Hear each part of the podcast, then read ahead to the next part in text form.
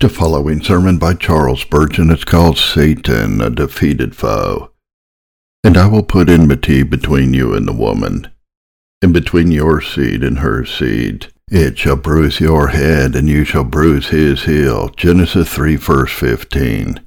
This is the first gospel sermon that was ever delivered upon the surface of this earth. It was a memorable discourse indeed with Jehovah himself for the preacher and the whole human race and the prince of darkness for the audience. It must be worthy of our heartiest attention. Is it not remarkable that this great gospel promise should have been delivered so soon after the transgression? As yet no sentence had been pronounced upon either of the two human offenders, but the promise was given under the form of a sentence pronounced upon the serpent. Not yet had the woman been condemned to painful travail, her demand to exhausting labor, or even the soil to the curse of thorn and thistle. Truly, mercy rejoices against judgment. Before the Lord had said, Dust thou art, and unto dust thou shalt return, he was pleased to say that the seed of the woman should bruise a serpent's head. Let us rejoice, then, in the swift mercy of God which in the early watches of the night of sin came with comfortable words to us. These words were not directly spoken to Adam and Eve, but they were directed distinctly to the serpent himself, and by way of punishment to him for what he had done. It was a day of cruel triumph to him. Such joy as his dark mind is capable of had filled him, for he had indulged his malice and gratified his spite. He had, in the worst sense, destroyed a part of God's works. He had introduced sin into the new world. He had stamped the human race with his own image and gained new forces to promote rebellion and to multiply transgression. And therefore he felt that sort of gladness which a Finn can know who bears a hell within him. But now God comes in takes up the quarrel personally and causes him to be disgraced on the very battlefield upon which he had gained a temporary success. He tells the dragon that he will undertake to deal with him. This quarrel shall not be between the serpent and man, but between God and the serpent. God says in solemn words, I will put enmity between you and the woman, between your seed and her seed and he promises that there shall rise in fullness of time a champion, who, though he suffer, shall smite in a vital part the power of evil, and bruise a serpent's head. This was, the more it seems to me, a comfortable message of mercy to Adam and Eve, because they would feel sure that the tempter would be punished, and as that punishment would involve blessing for them, the vengeance due to the serpent would be the guarantee of mercy to themselves. Perhaps, however, by giving the promise indirectly, the Lord meant to say, Not for your sakes do I this, O fallen man and woman, nor for the sake of your descendants, but for my own name and honor's sake, that it be not profaned and blasphemed among the fallen spirit. I undertake to repair the mischief which has been caused by the tempter, that my name and my glory may not be diminished among the immortal spirits who look down upon the scene. All this would be very humbling, but yet consolatory to our parents if they thought of it, seeing that mercy given for God's sake is always to our troubled apprehension more sure than any favor which could be promised to us for our own sake. The divine sovereignty and glory afford us a stronger foundation of hope than merit, even if merit could be supposed to exist. Now we must note concerning this first gospel sermon that on it the earliest believers staved themselves. This is all that Adam had by way of revelation, and all that Abel had received. This one lone star shone in Abel's sky. He looked up to it, and he believed. By its light it spelt sacrifice, and therefore he brought of the firstlings of his flock, and laid them upon the altar, and proved in his own person how the seed of the serpent hated the seed of the woman, for his brother slew him for his testimony. Although Enoch, the seventh from Adam, prophesied concerning the second advent, yet he does not appear to have uttered anything new concerning the first coming, so that still this one promise remained as man's sole word of hope. the torch which flamed within the gates of Eden just before man was driven forth, lit up the world to all believers until the Lord was pleased to give more light and to renew and enlarge a revelation of his covenant when he spake to his servant Noah. Those hoary fathers who lived before the flood rejoiced in the mysterious language of our text, and resting on it, they died in faith. Nor, brethren, must you think it a slender revelation for if you attentively consider it is wonderfully full of meaning. If it had been on my heart to handle it doctrinally this morning, I think I could have shown you that it contains all the gospel. There lie within it, as an oak lies within an acorn, all the great truths which make up the gospel of Christ. Observe that here's a grand mystery of the incarnation.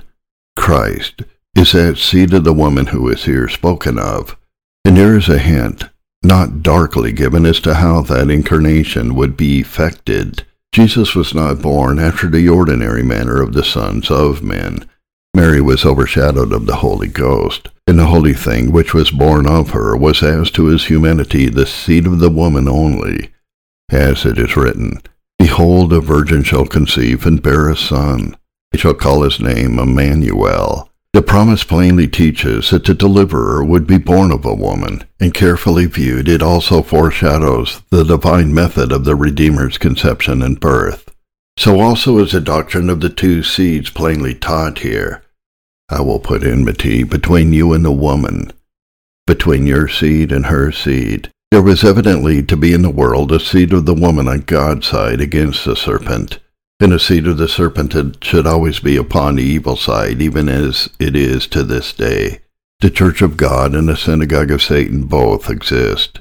We see an Abel, and a Cain, an Isaac, and an Ishmael, a Jacob, and an Esau, those that are born after the flesh being the children of their father, the devil, for his works they do, but those that are born again, being born after the Spirit, after the power of the life of Christ, and thus in Christ Jesus seed the woman, and contend earnestly against the dragon and his seed. Here, too, the great fact of the sufferings of Christ is clearly foretold. You shall bruise his heel. Within the compass of those words, we find the whole story of our Lord's sorrows from Bethlehem to Calvary. It shall bruise your head. There's a breaking of Satan's regal power there's a cleaving away of sin. There's a destruction of death by resurrection. There's a leading of captivity captive in the ascension. There is a victory of truth in the world through the descent of the Spirit. And there is a latter-day glory in which Satan shall be bound. And there is lastly the casting of the evil one and all of his followers into the lake of fire. The conflict and the conquest are both in the compass of these few fruitful words. They may not have been fully understood by those who first heard them, but to us they are now full of light. The text at first looks like a flint, hard and cold, but sparks fly from it plentifully, for hidden fires of infinite love and grace lie concealed within.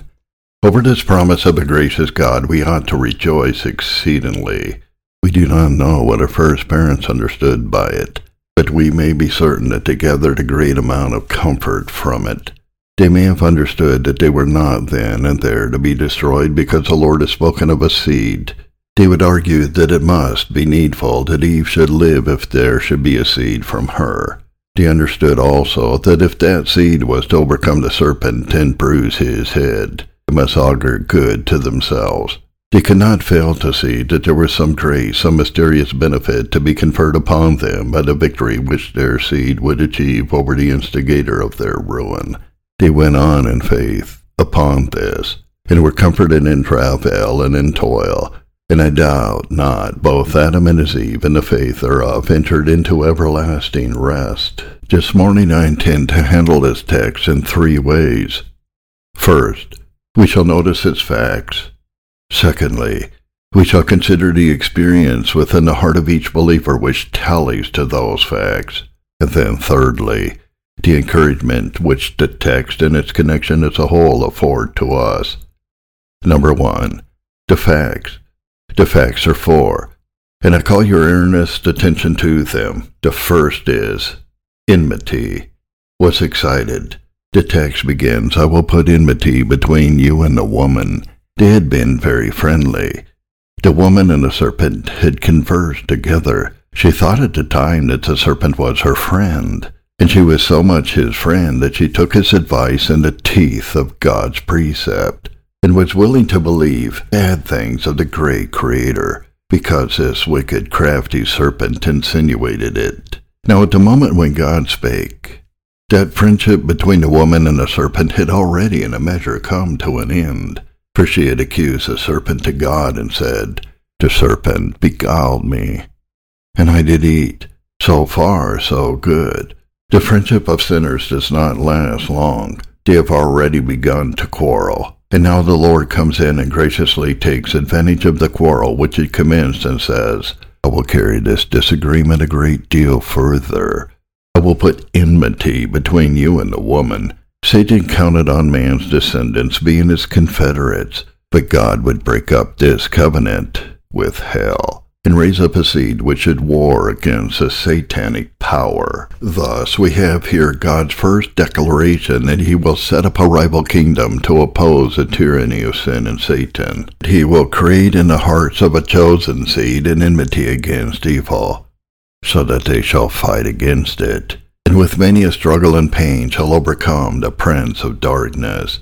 The divine spirit has abundantly achieved this plan and purpose of the Lord combating the fallen angel by a glorious man, making man to be Satan's foe and conqueror. Henceforth, the woman was to hate the evil one, and I do not doubt but what she did so. She had abundant cause for so doing, and as often as she thought of him, it would be of infinite regret that she could have listened to his malicious and deceitful talk. The woman seed has also evermore had enmity against the evil one. I mean not the carnal seed. For Paul tells us, They which are the children of the flesh are not the children of God, but the children of the promise are counted for the seed. The carnal seed of the man and the woman are not meant, but the spiritual seed, even Christ Jesus, and those who are in him. Wherever you meet these, they hate the serpent with a perfect hatred. We would, if we could, destroy from our souls every work of Satan and out of this poor afflicted world of ours, we would root up every evil which he has planted. The seed of the woman, that glorious one.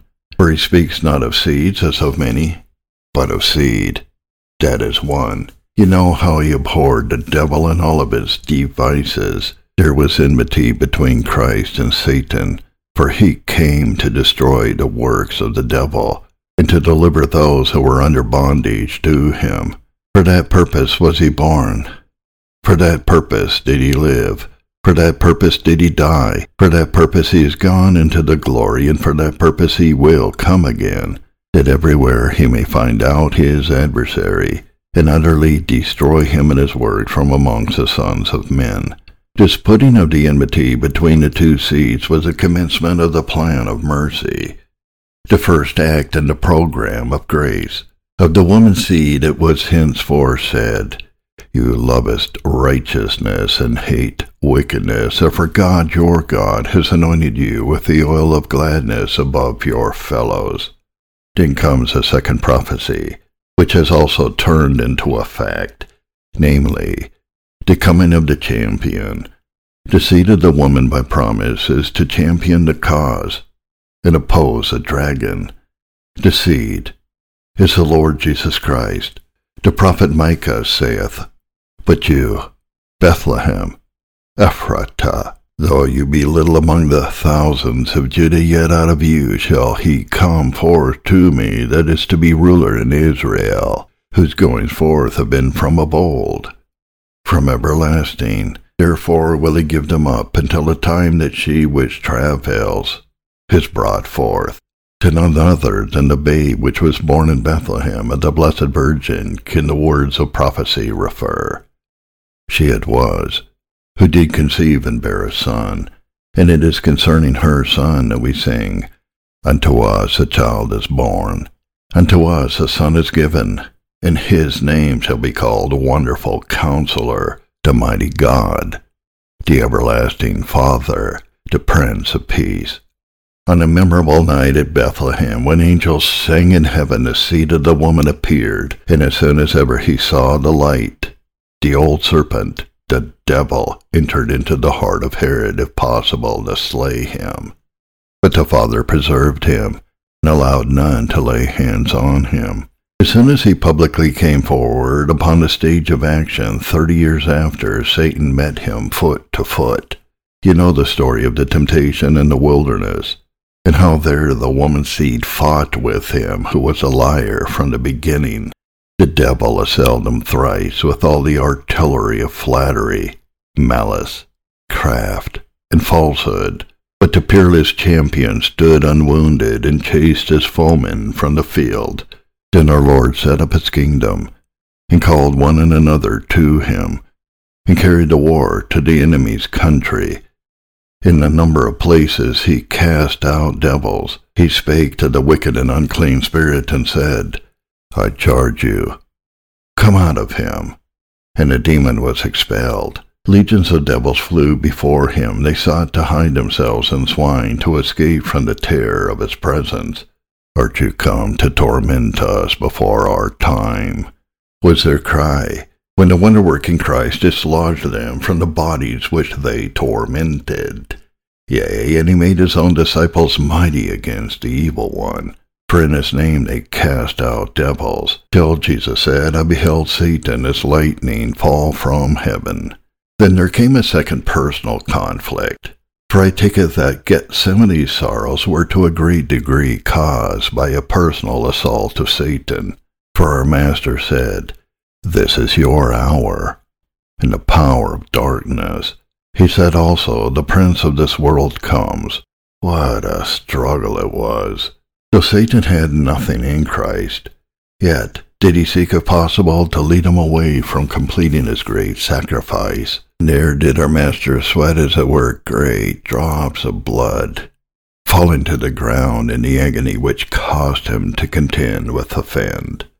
Then it was that her champion began the last fight of all, and won it, to the bruising of the serpent's head. Nor did he end till he had spoiled principalities and powers and made a show of them openly. Now is the hour of darkness past. Christ has assumed his reigning power.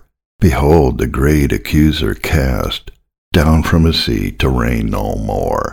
The conflict our glorious Lord continues in his seed we preach Christ crucified, and every sermon shakes the gates of hell. We bring sinners to Jesus by the Spirit's power, and every convert is a stone torn down from the wall of Satan's mighty castle. Yea, and the day shall come when everywhere the evil one shall be overcome, and the words of John in the Revelation shall be fulfilled. And the great dragon was cast out, that old serpent called the devil and Satan which deceives the whole world. He was cast out into the earth, and his angels were cast out with him. And I heard a loud voice saying in heaven, Now is come salvation and strength, and the kingdom of our God, and the power of his Christ. For the accuser of her brethren is cast down, which accused them before God day and night. Thus did the Lord God, in the words of our text, promise a champion who should be the seed of the woman, between whom and Satan there would be a war forever and ever. That champion has come. The man-child has been born.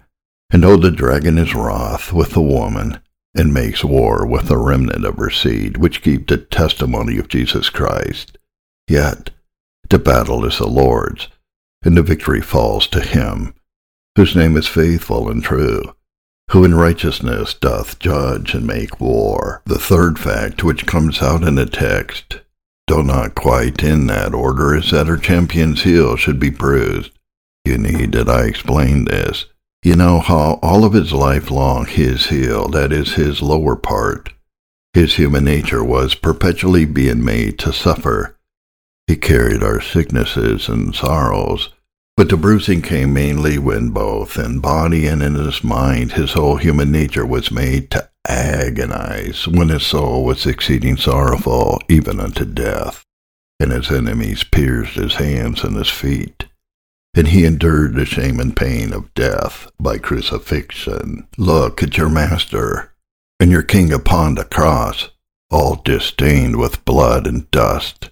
There was his heel most cruelly bruised, when they take down that precious body and wrap it in fair white linen and in spices, and lay it in Joseph's tomb, they weep, as they handle the casket in which the deity had dwelt. For there again Satan had bruised his heel. It was not merely that God had bruised him, though it pleased the Father to bruise him, but the devil had let loose Herod and Pilate and Caiaphas and the Jews and the Romans, all of them his tools upon him who knew he to be the Christ, so that he was bruised of the old serpent. That is all. However, it is only his heel, not his head, which is bruised. For lo, the champion rises again.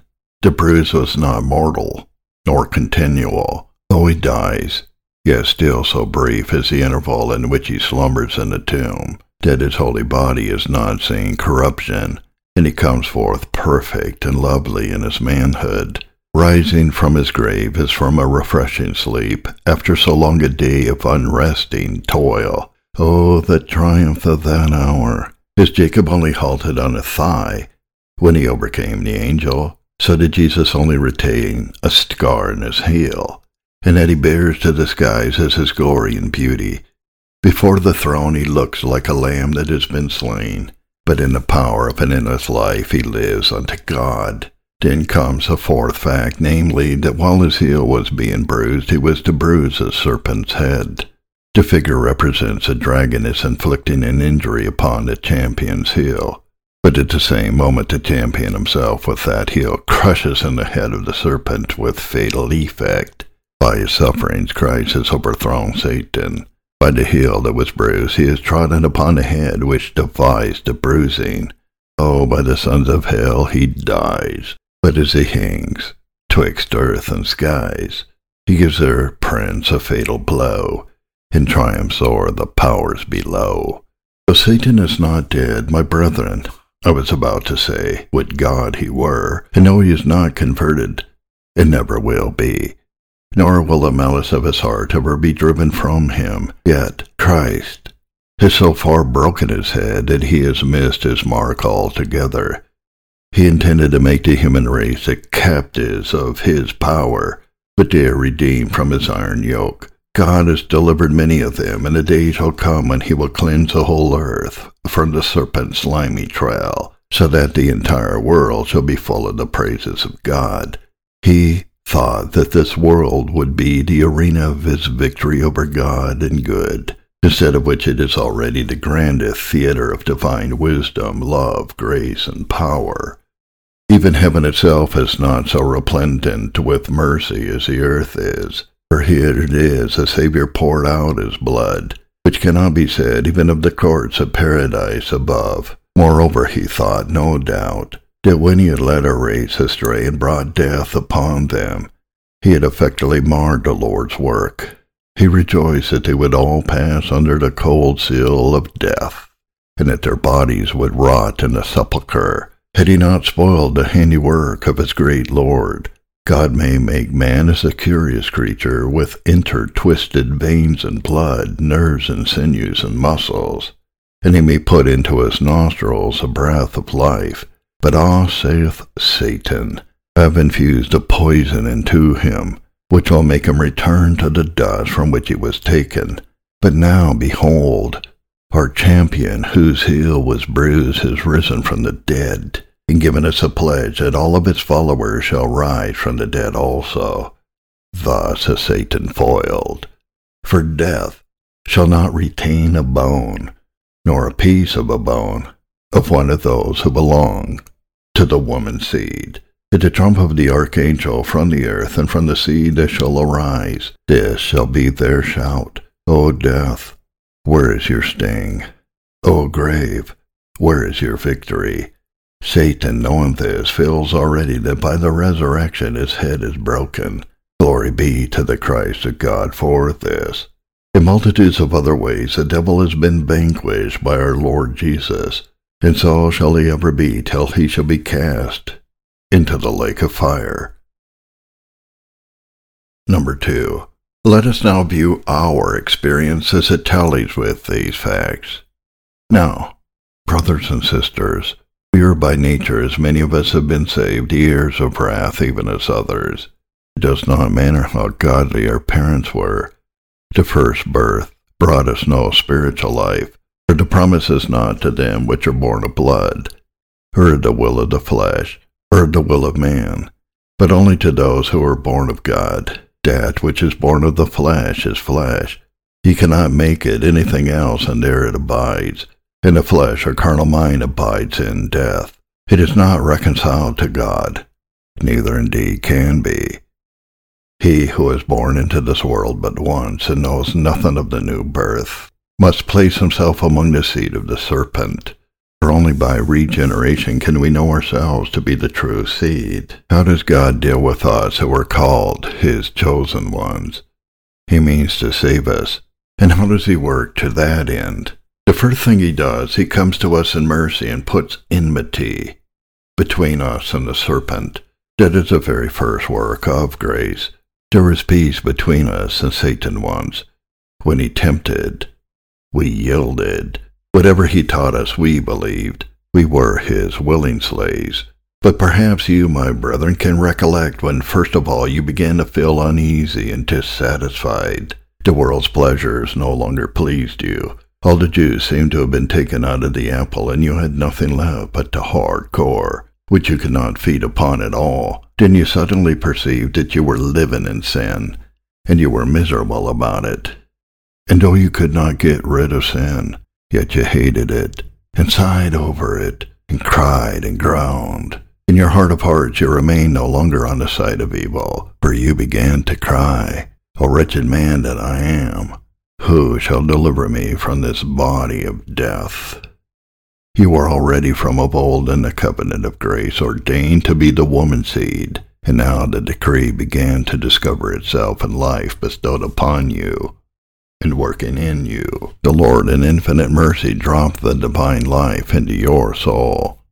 You did not know it, but there it was, a spark of the celestial fire the living and incorruptible seed which abides forever. You began to hate sin, and you groaned under it, as under a galling yoke. More and more it burdened you, could not bear it. You hated the very thought of it. So it was with you. Is it so now? Is there still enmity between you and the serpent? Indeed, you are more and more the sworn enemies of evil, and you willingly acknowledged it. Then came the champion. That is to say, Christ was formed in you, the hope of glory. You heard of him, and you understood the truth about him, and it seemed a wonderful thing that he should be your substitute and stand in your room and place instead, and bear your sin and all its curse and punishment, and that he should give his righteousness, yea, and his very self to you, that you might be saved. Ah, then you saw how sin could be overthrown, did you not? As soon as your heart understood Christ, and you saw that what the law could not do, and that it was weak, through the flesh, Christ was able to accomplish, and that the power of sin and Satan, under which you had been in bondage, and which you now loathed, could and would be broken and destroyed because Christ had come into the world to overcome it. Next, do you recollect how you were led to see the bruising of Christ's heel, and to stand in wonder and observe what the enmity of the serpent had wrought in him? Did you not begin to feel the bruised heel yourself? Did not sin torment you? Did not the very thought of it vex you? Did not your own heart become a plague to you? Did not Satan begin to tempt you did he not inject blasphemous thoughts and urge you on to desperate measures? Did he not teach you to doubt the existence of God and the mercy of God and the possibility of your salvation and so on? This was his nibbling at your heel. He is at his old trick still. He worries whom he can't devour with a malicious joy. Did not your worldly friends begin to annoy you did they not give you the cold shoulder because they saw something about you so strange and foreign to their tastes? Did they not impute your conduct to fanaticism, pride, obstinacy, bigotry, and the like? Ah, this persecution is the serpent seed beginning to discover the woman seed, and to carry on the old war. What does Paul say? But then he that was born after the flesh persecuted him that was born after the Spirit? Even so it is now.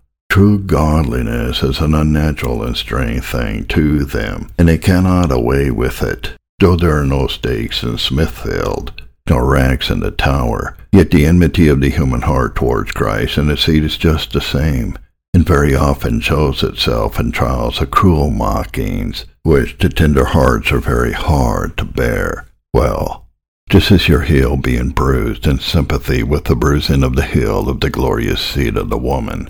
But, brethren, do you know anything of the other fact, namely, that we conquer, for the serpent's head is broken in us? How do you say so? Is not the power and dominion of sin broken in you? Do you not feel that you cannot sin because you are born of God? Some sins which were masters of you once do not trouble you now.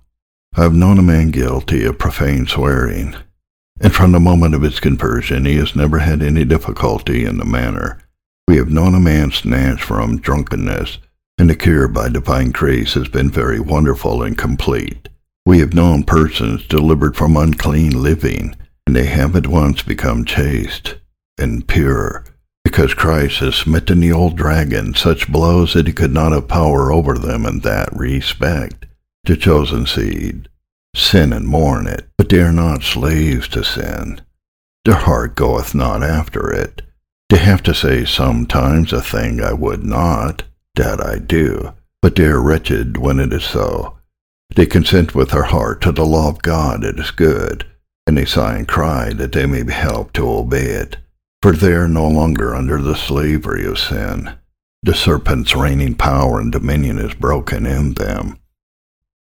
It is broken next in this way, that the guilt of sin is gone. Great power of the serpent lies in unpardoned sin. He cries, I have made you guilty. I brought you under the curse. No, we say, we are delivered from the curse and are now blessed. For it is written, Blessed is a man whose transgression is forgiven and whose sin is covered. We are no longer guilty, for who shall lay anything to the charge of God's elect? Since Christ is justified, who is he that condemns? Here is a swinging blow for the old dragon's head, such as he never will recover. Oftentimes the Lord also grants us to know what it is to overcome temptation, and so to break the head of the fiend. Satan allures us with many baits. He has studied our points well. He knows the weakness of the flesh. But many and many a time, blessed be God, we have foiled him completely to his eternal shame. The devil must have felt himself mean that day when he tried to overthrow Job, dragged him down a dunghill, robbed him of everything, covered him with sores, and yet could not make him yield.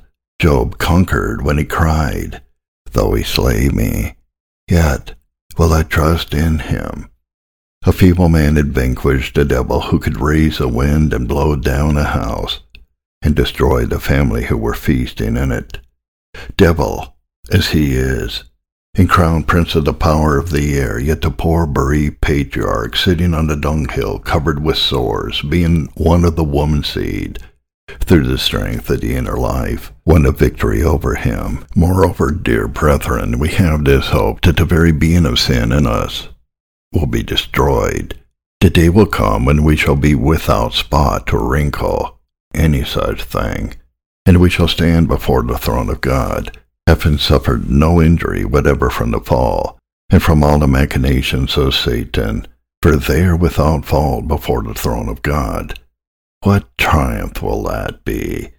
The Lord will tread Satan under your feet shortly, when he has made you perfect and free from all sin, as he will do. He'll have bruised the serpent's head indeed.